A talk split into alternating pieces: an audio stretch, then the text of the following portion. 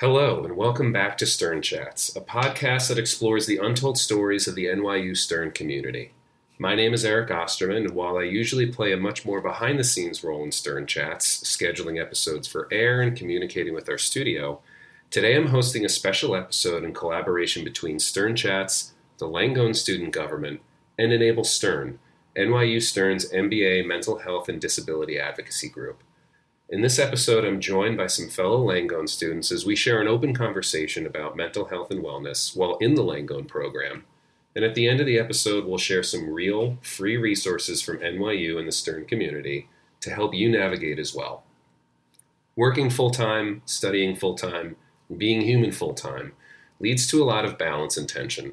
And today we have the pleasure of sharing this time with Lydia Herrera and Nikhita Kamath. Lydia is a second year NYU Langone student focused on exploring social impact in business. She's passionate about advancing communities of color in a corporate environment and helping create sustainable, systemic change.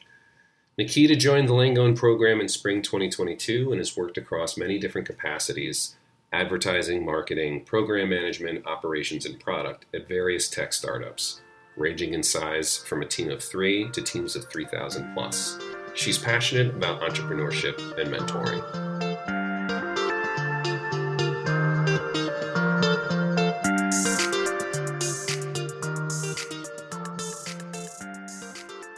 Firstly, I just want to thank you guys as Langoners for taking the time to speak during a workday. If you don't mind, would you guys be able to introduce yourselves and talk about when you started the Langone program, what block, what groups you're in, and your backgrounds? Yeah, absolutely. So, hi everyone. My name is Nikhita Pai. I am actually a spring 2022 admit I actually deferred the program by a semester, and I'm, I'm really grateful for that decision. Um, I am in the blue block represent, and it's been a wonderful journey so far. Um, the clubs I'm a part of actively is Langone Student Government. Last year, I was the assistant vice president, or one of the assistant vice presidents, I'll say, for um, student affairs. So we plan all the big events as well as some social, smaller events. And this year, I'm going to be the incoming um, VP of communication for LSG as well, because I really enjoyed my experience last time, along with um, some positions that I hold in SABAS, which is the South Asian Business Association, as well as the GMA, so Graduate Marketing Association. Quite a bit, but really excited for it all.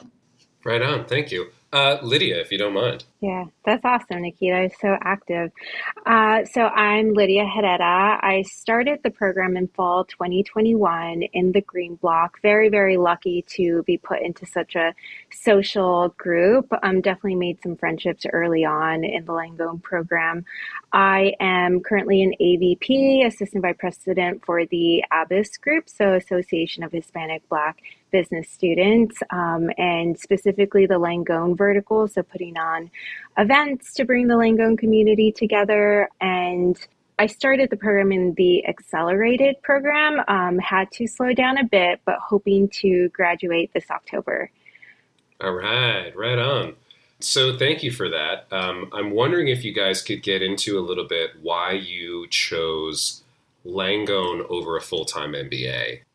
Yeah, so I currently work in digital marketing. I've been in B2B tech marketing for the last 10 years or so, and I feel like I've really honed my specialty in that area and I've joined a company who has really invested in my growth and development and feel like I've been on sort of an upward career trajectory. So I definitely didn't want to take a pause in my career when I've been on, you know, such a solid track.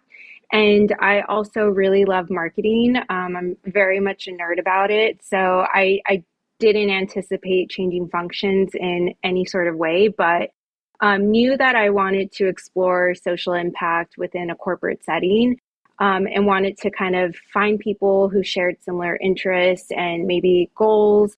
And I think that my way to kind of successfully do that was within Stern um, and work on some of the classes in that specialization. And also just give me the ability to incorporate some of my learnings into the work I do now. Hopefully, we'll be promoted to director soon. I'm definitely going to use that MBA to, uh, to build my case. nice. That's awesome, Lydia. I am waiting to hear the good news. That's incredible. So, my career trajectory, similarly, I've worked in a lot of different startups. So, I've done everything under the gamut from operations to sales to marketing. I've done quite a bit in marketing, actually. Like Lydia, I have a big passion for marketing as a function. But I would say the first decade of my career has been very much focused on exploration. I'm somebody who has a lot of energy and excitement around innovative ideas and I, I really appreciate a dynamic environment and i think like being in startups for so long it was a great learning for me personally and so i finally started to feel like i was finding my footing i felt comfortable with how much growth i'd experienced as well as the learnings i took away from the things i did like and the things I didn't. So, that being the case, it was kind of difficult for me to figure out how can I, you know, pursue learning while still maintaining my current lifestyle because I did get married in 2019 and I think like being in that stage yeah. of life Congrats.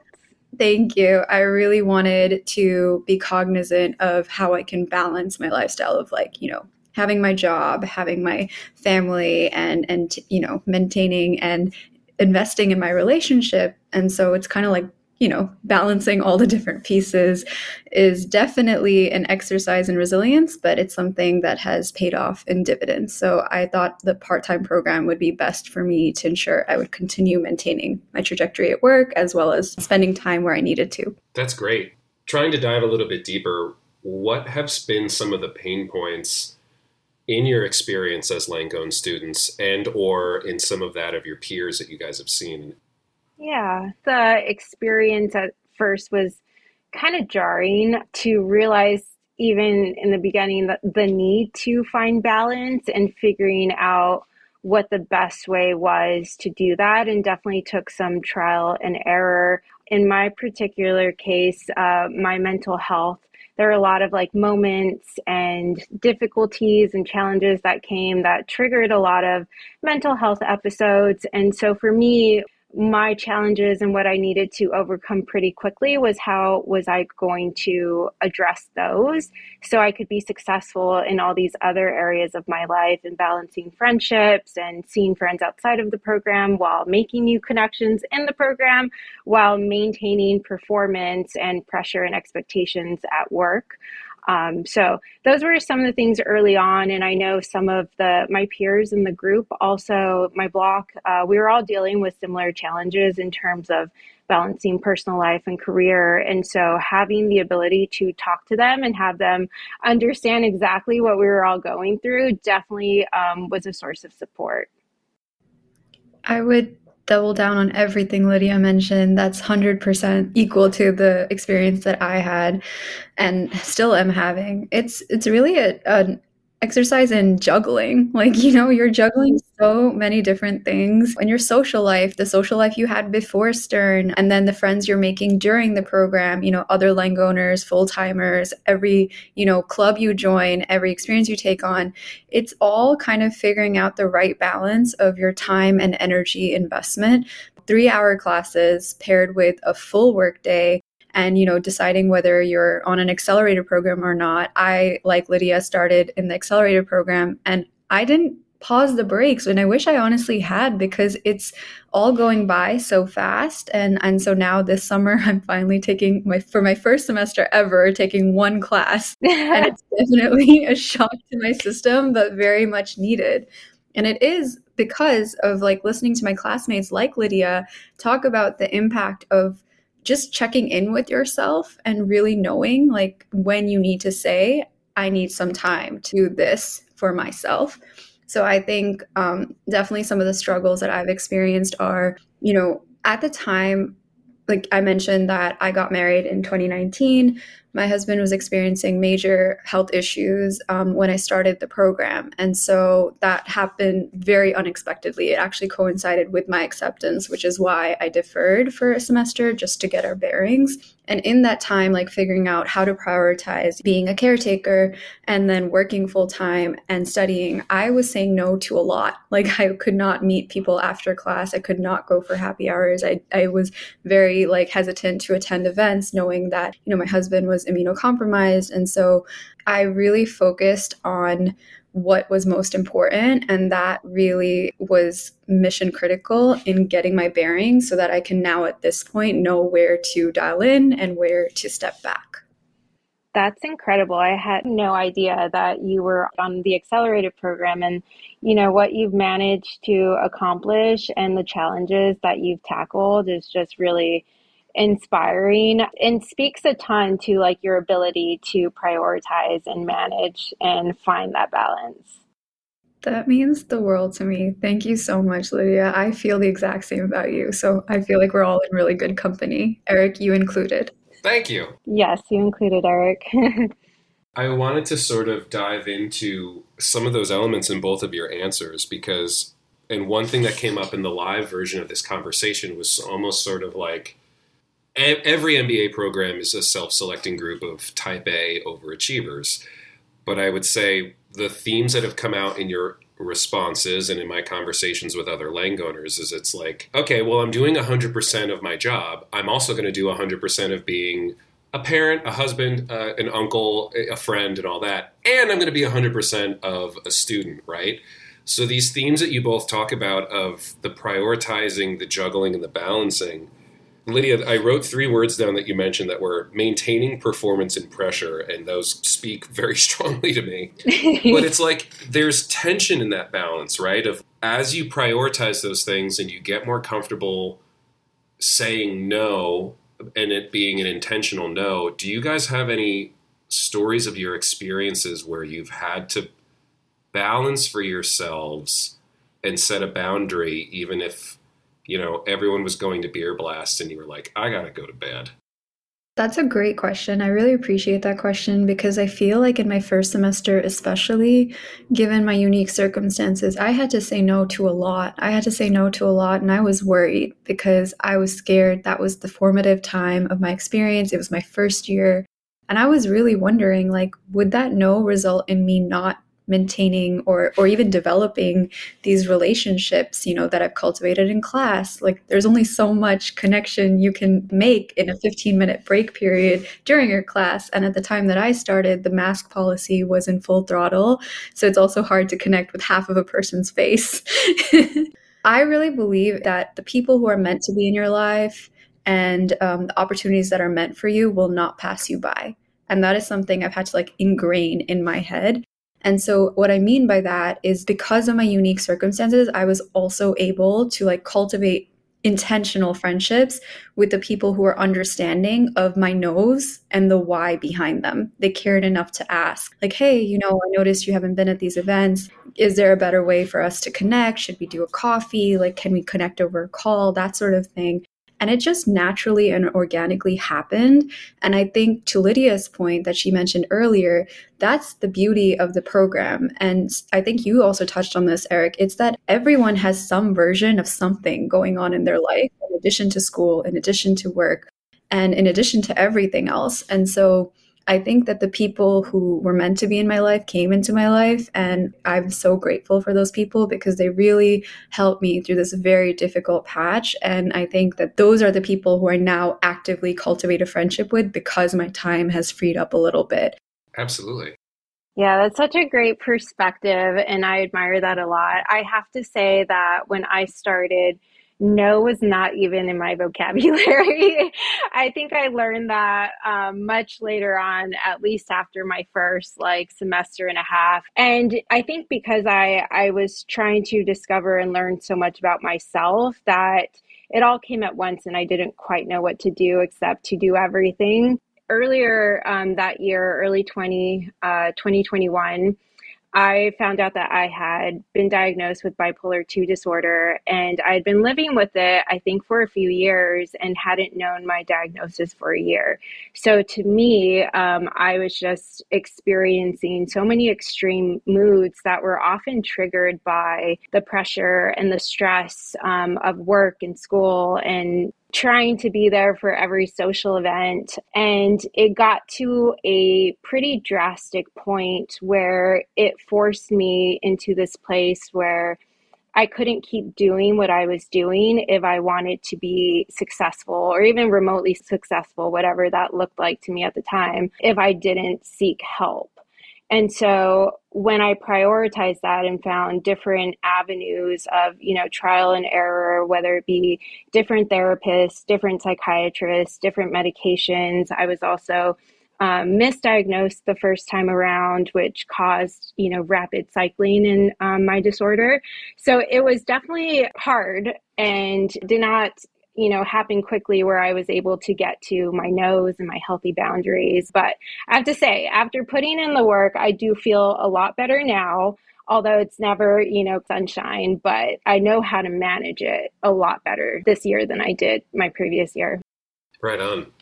I wanted to just chime in because something about what Lydia said really, really stuck out to me. I 100% like just feel like genuinely one of the things I'm so grateful for is meeting Lydia, you and Eric in in the panel we all did together because something that struck me is in the first year I mentioned that I was able to say all these no's and I found the right people who were able to respect that.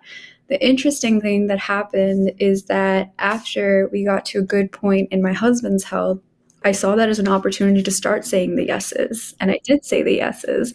So I kept saying yes. And I think the interesting thing that happens is it gave me a realization about myself.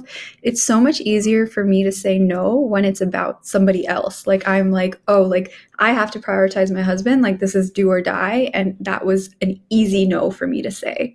When it came to me, even if I was like burning the midnight candle at every single end, I could not say no to save my life because I just could not. I felt like the the overachiever in me, the social butterfly, the wanting to be everything to everyone, and just I put myself on the back burner. And so I, I just found like that realization through what you shared. So I wanted to say thank you because I, I really appreciate like that trajectory that your, you know, semester took at Stern that um, observation you had about prioritizing kind of other people and make it's easier to say no when it's about someone else um, i i feel like my therapist has tried to that's the one thing she keeps reminding me of like we give so and when i say we me like i i give so much grace to other people in my life but i it's not easy for me to extend that grace to myself and that definitely adds to the pressure and so i have to I have to remind myself to prioritize myself and not feel guilty about it, which is hard.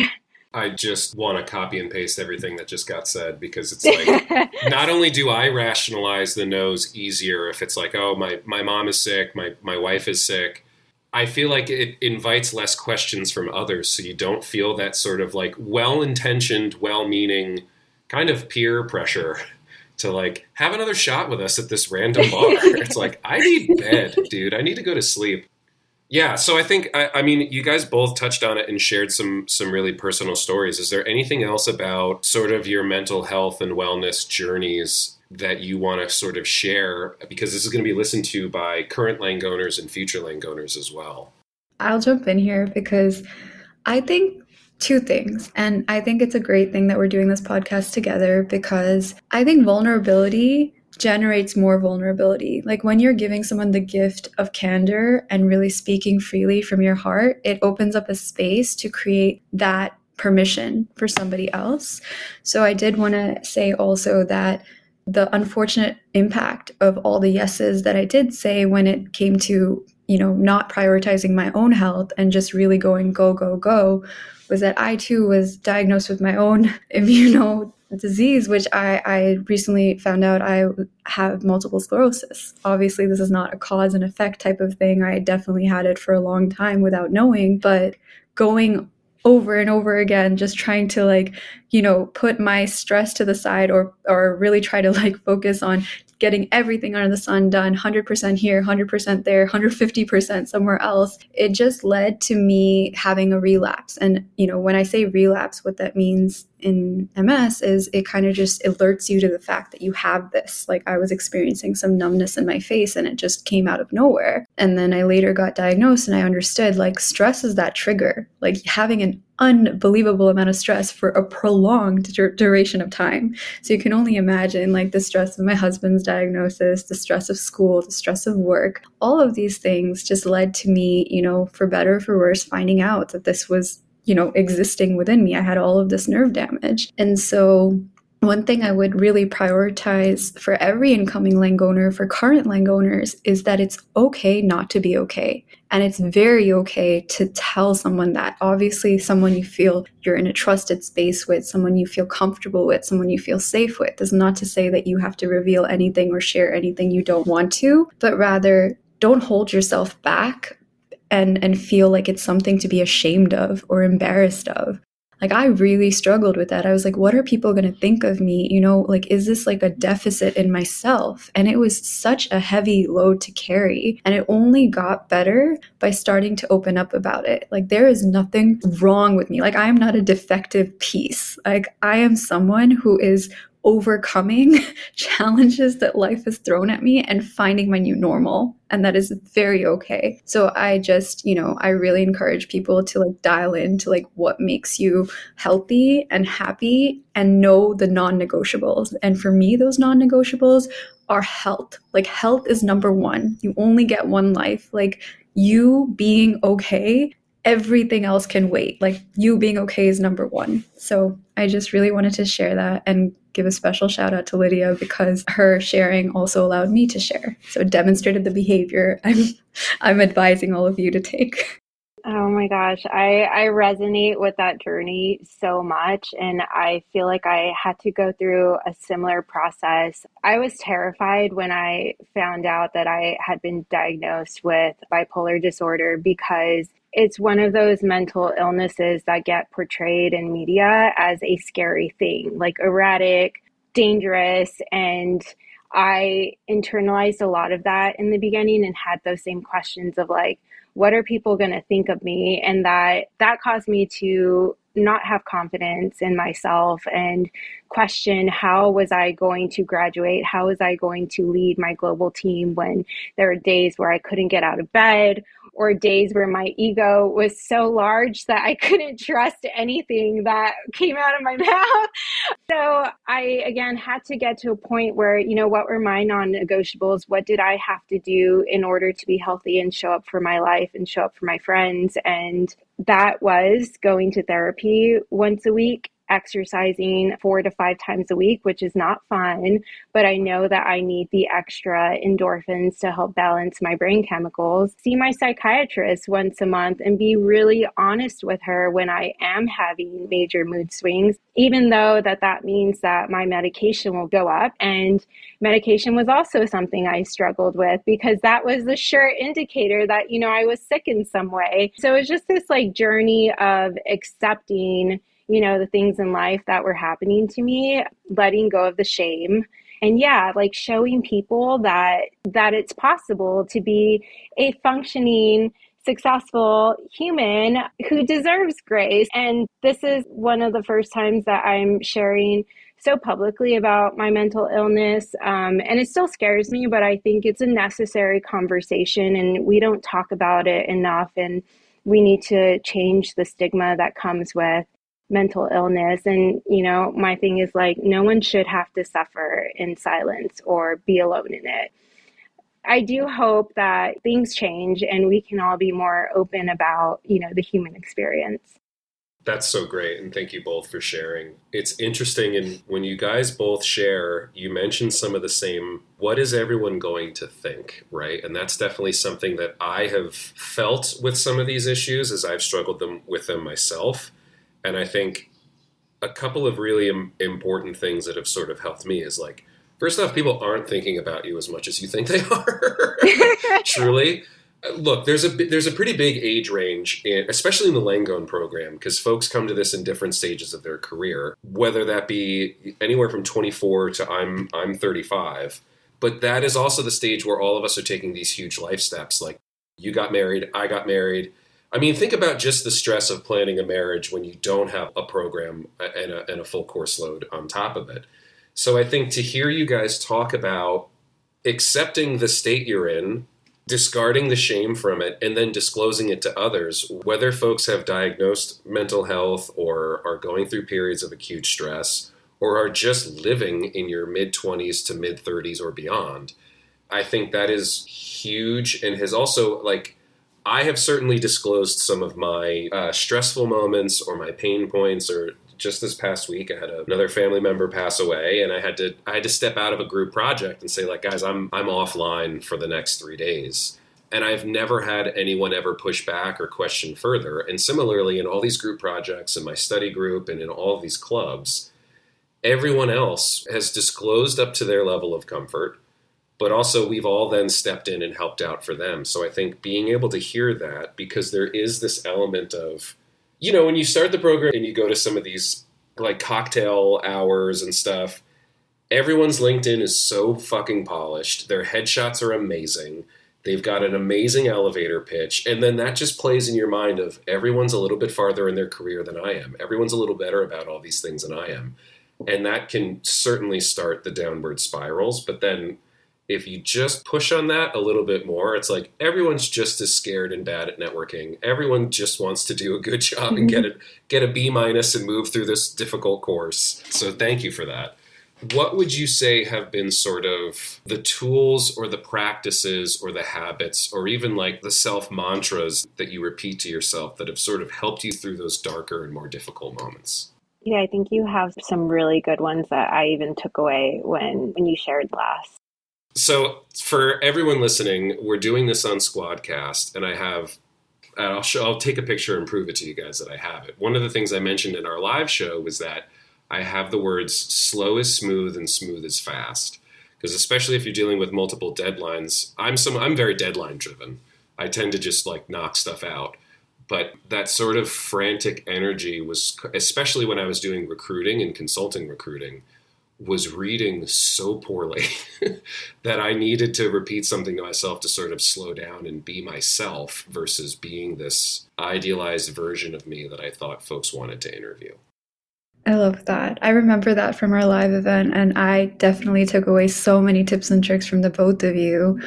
I think for me, it's like a combination of a lot that was mentioned by you, Lydia. Like, I think my health came first. So then I thought about all of the things I needed to put into place to like make myself feel the best that I could possibly feel. Because multiple sclerosis is associated with nerve damage, I have lesions in my brain and then also in my cervical spine. So not to get overly technical, but essentially like Luckily, it's not on my thoracic spine and it's not in my eyes. And so the good thing that I realize is like, I cannot control this. Like, this is out of my wheelhouse. And I'm so used to being an action oriented person. I think a lot of us are, and just by nature of being B school students, we just want to like get in there, see the problem, and solve, solve, solve. So I think a lot of my way of dealing with trauma, you know, from my husband being sick to anything in my life that's been a big problem is like going into action mode and solving it. And actually, in conversation with my therapist, she said, It seems like you're very finish line driven. Like you, you signed up for B school, and that's a, you know, clear, like you have this end date in mind. That's why you signed up for the accelerated program. You're like, All right, two and a half years, I'm out. Or, you know, you know when your husband's treatment is going to finish. So that's like you put yourself into that mode and then you get to the finish line. But when you think about something like MS, there is no finish line. There's just acceptance. Like you have to get to a stage where you accept this and define your new normal. And so I wanted to touch on that because I think something that I have realized is I need to set up structures that allow me to show up as my best and happiest and most like put together self. Like how what do I need for me so that I can show up for others, show up for school as Lydia was mentioning, show up for work. And so like I exercise. I, I started running actually when my husband first got diagnosed. And I don't know if I mentioned in the podcast, but I will share that he was unfortunately diagnosed with cancer and that too shortly after we got married. Um, luckily, he got he finished his treatment in June, and it was a year long of that while I was doing the program. So it was a very stressful time. But what really got me through is running. And that was just time for me. Like, whatever else happened, whatever was on fire at work, whatever class I had later that day that I was not looking forward to, I had those 30 minutes to an hour that I was just me, myself, and I on the pavement, working through my anger, working through my frustration, working through my feelings. And I think sometimes you have to figure out what is, what are you doing for you? Like there's so much that we do for others. What are you doing for you? Number one, what are those things that make you happy, whether it's dancing or reading or drawing or running? Do those things more and often. Make time for that. You know, it's okay to skip out on the happy hours because you're choosing to do the things that make you happy. And also, some affirmations that I say a lot is it's okay that it's not perfect. Like, it's better to get it done than for it to be perfect. Like, I got into B school and thought, I'm going to do all my readings and I'm going to be 100% in every group project. And that just does not happen. Like, to Eric's point, I have had to tell my group mates, like, hey, I'm having a moment where shit is hitting the fan. And that is also like perfectly fine and people will be understanding. So I definitely do that and also have this thing where I set this alarm on my phone called a vibe check.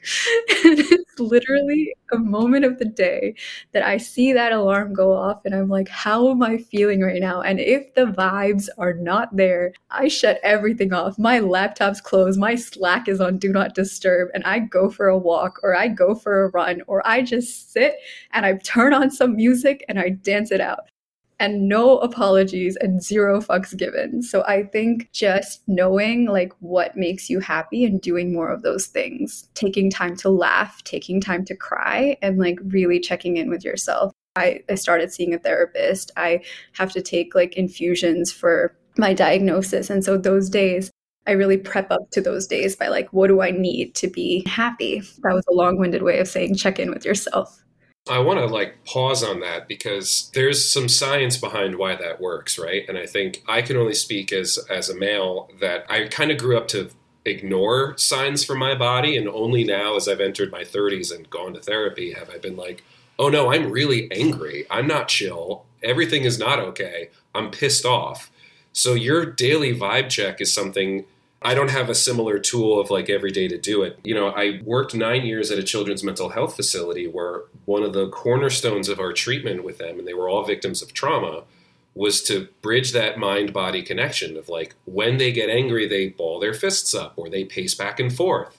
And here I was, 32 years old, and I had no idea what my signs were or what my triggers were. And now I'm trying to vibe check myself constantly of like, where am I in space? What am I feeling?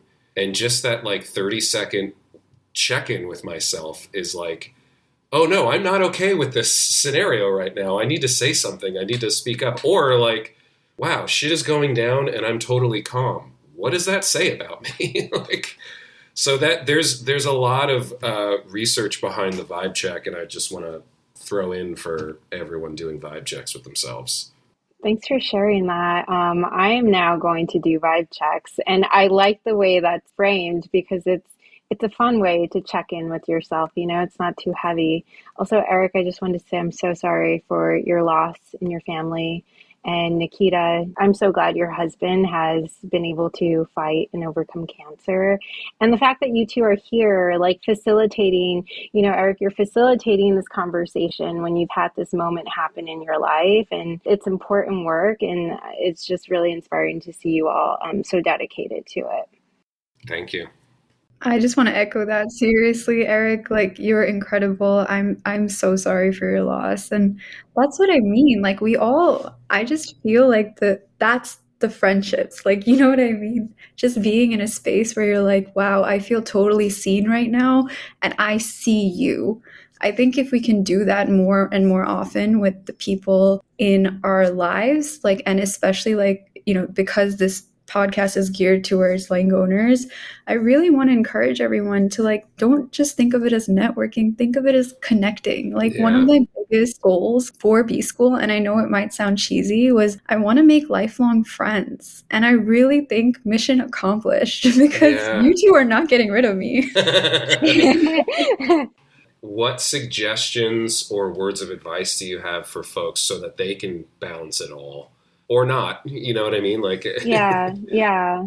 I will say it's okay to admit it's hard. It's okay to acknowledge that you won't be able to do it all. You may have to give different levels of effort, you know, different moments of your life. And I think for me, what I wanted to share and be open about there there is like a drinking culture in the MBA program and I really leaned into that on uh, my first semester especially. But you know oh, someone in my program wanted to do a dry June and got like a whole group of MBA students, you know, in our block to participate. And I participated. I was like, this is going to be a really fun health journey for a month. But then I realized it was really, really hard for me um, to limit and moderate. And so even this experience helped open my eyes to the fact that I needed a better relationship with alcohol and I needed to be able to be open with, you know, the friends around me going to these events, feeling okay with saying like, no, I'm not drinking tonight. And it, it makes me so happy to see like Stern becoming like more inclusive to those who don't drink a lot and having like options for like non-drinking tickets at events because then you don't feel like you are excluded from these like really fun things that are happening at school. I found that there are actually a lot of people who don't drink, um, and it's always when you know I say it, they they kind of support me and be like, "Oh, I'm not drinking," or I'll have friends who you know will say, "I'm not drinking." We can be non-drinking buddies together. And also, I found that I can't drink because it interferes with my medication for my disorder. And so if I drink the way that I had, I'm just kind of stuck in this like never ending loop of mental health crises. Um, so that was something that you know I wanted to acknowledge and just share because there can be a lot of pressure, oh, yeah. you know, to keep up, and it's okay to set boundaries. And like you said, Eric, not everyone actually cares as much as you think that they care, and I definitely found that to be true. I'm like, okay, you can get over yourself a little bit and it's totally fine so yeah just wanted to share that because i do i do think that's an important like acknowledgement with uh, the culture of just being in an mba program Hundred percent. I mean, you see, there's a meme Slack channel, and a lot of it is drinking based. I mean, it's so permeated in our culture. Yeah. yeah. Any last words of advice or any last parting words for us? I just wanted to touch on what Lydia shared and, and in general, like what you asked, which was around advice for incoming students. I think something maybe we all relate to this, but essentially, like when you first start, you want so badly to do everything. You're like, oh, I have to take advantage of this because this is my chance, it's my opportunity. I have to, you know, be in part of all the clubs and I have to be great at class. I remember distinctly attending this like morning chat with uh, now a professor, Jennifer Wynn. She talked about this concept of like doing an audit of like what is in your life? Like what are the different things you're accountable to in a day? Is it like you know she talked about maybe you have kids maybe you have like a work project coming up maybe you have like a class project. Take inventory of those things and figure out what you can be like a plus in. What do i need to be a plus in today? And be okay with being like b's and c's in the other things prioritize based on how you need to show up for all of the different things in your life. Like when we talk about balance, it's also about really starting to get okay with, you know, not being perfect. And that's totally fine. So I would say, like, not being too hard on yourself if you're not doing everything, and also recognizing that a lot of the pressure that you're experiencing is actually genuinely coming from yourself. Like, you can be your own worst enemy. Like, I know I've had days where I'm sitting in defeat and failure. My husband genuinely, like, looking at me and being like, You're a freaking rock star. Like, why are you yeah. sitting here? Like, you already woke up and did 80% more than the average person is doing in this very moment and you still feel like it's a 0%. Like this is craziness to me. So I, I just want to encourage people to not be so hard on themselves. I recently went to a class where literally some of the end of life advice that one researcher at NYU is working on, many people said their biggest regret in life was just being so hard on themselves. Like that is like one of the number one regrets across the board from every person, regardless of their background. So I wanted to share that special shout out to all of the spouses, boyfriends, girlfriends, best friends, cousins, tias, moms, dads that have picked us up yes. on this journey yeah. in those moments for sure. You're not alone. Like, I think that's number one. Like you're not alone. Everyone is like some version of struggle bus out here. So like just remember you're on the bus together. On the bus together. Look to your left look to your right and make a friend. You thought that email from nyu was a entrance email. It was a ticket on the struggle bus. You know like in harry potter that midnight express it's like that. Yeah right right right.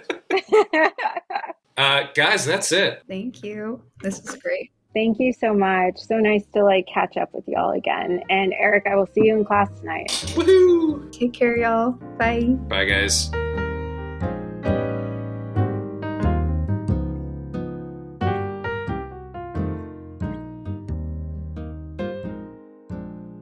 Hi, my name is SunJeong with Enable Stern. I'm the VP of External Events, and Enable is NYU Stern MBA Affinity Group in its first year of operations, led by Nick Galina and the student board, advocating for mental wellness and disability accommodations at the school. We aim to create a safe and open space for MBA students who share these challenges and strive to educate the NYU Stern community about disability and mental health, fostering an overall supportive community, and advocating for inclusive policies that prioritize the mental well being of all students at the university.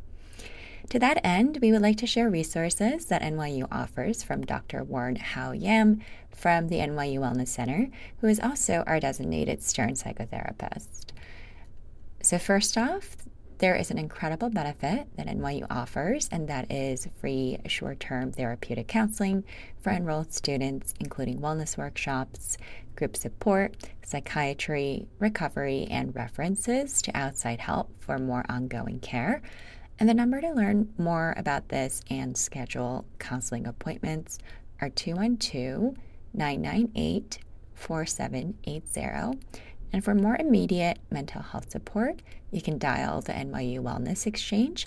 This is open for 24 7, and the number is also back in the back of our school IDs. It's 212 443 9999. Should be easy to remember. The Wellness Exchange app is also available for download on Android or Apple for urgent mental health matters. Again, open 24 7 and includes tech support. If you'd like to continue the conversation, we recommend that you also look into joining Enable Stern on campus groups and stay tuned for similar future events.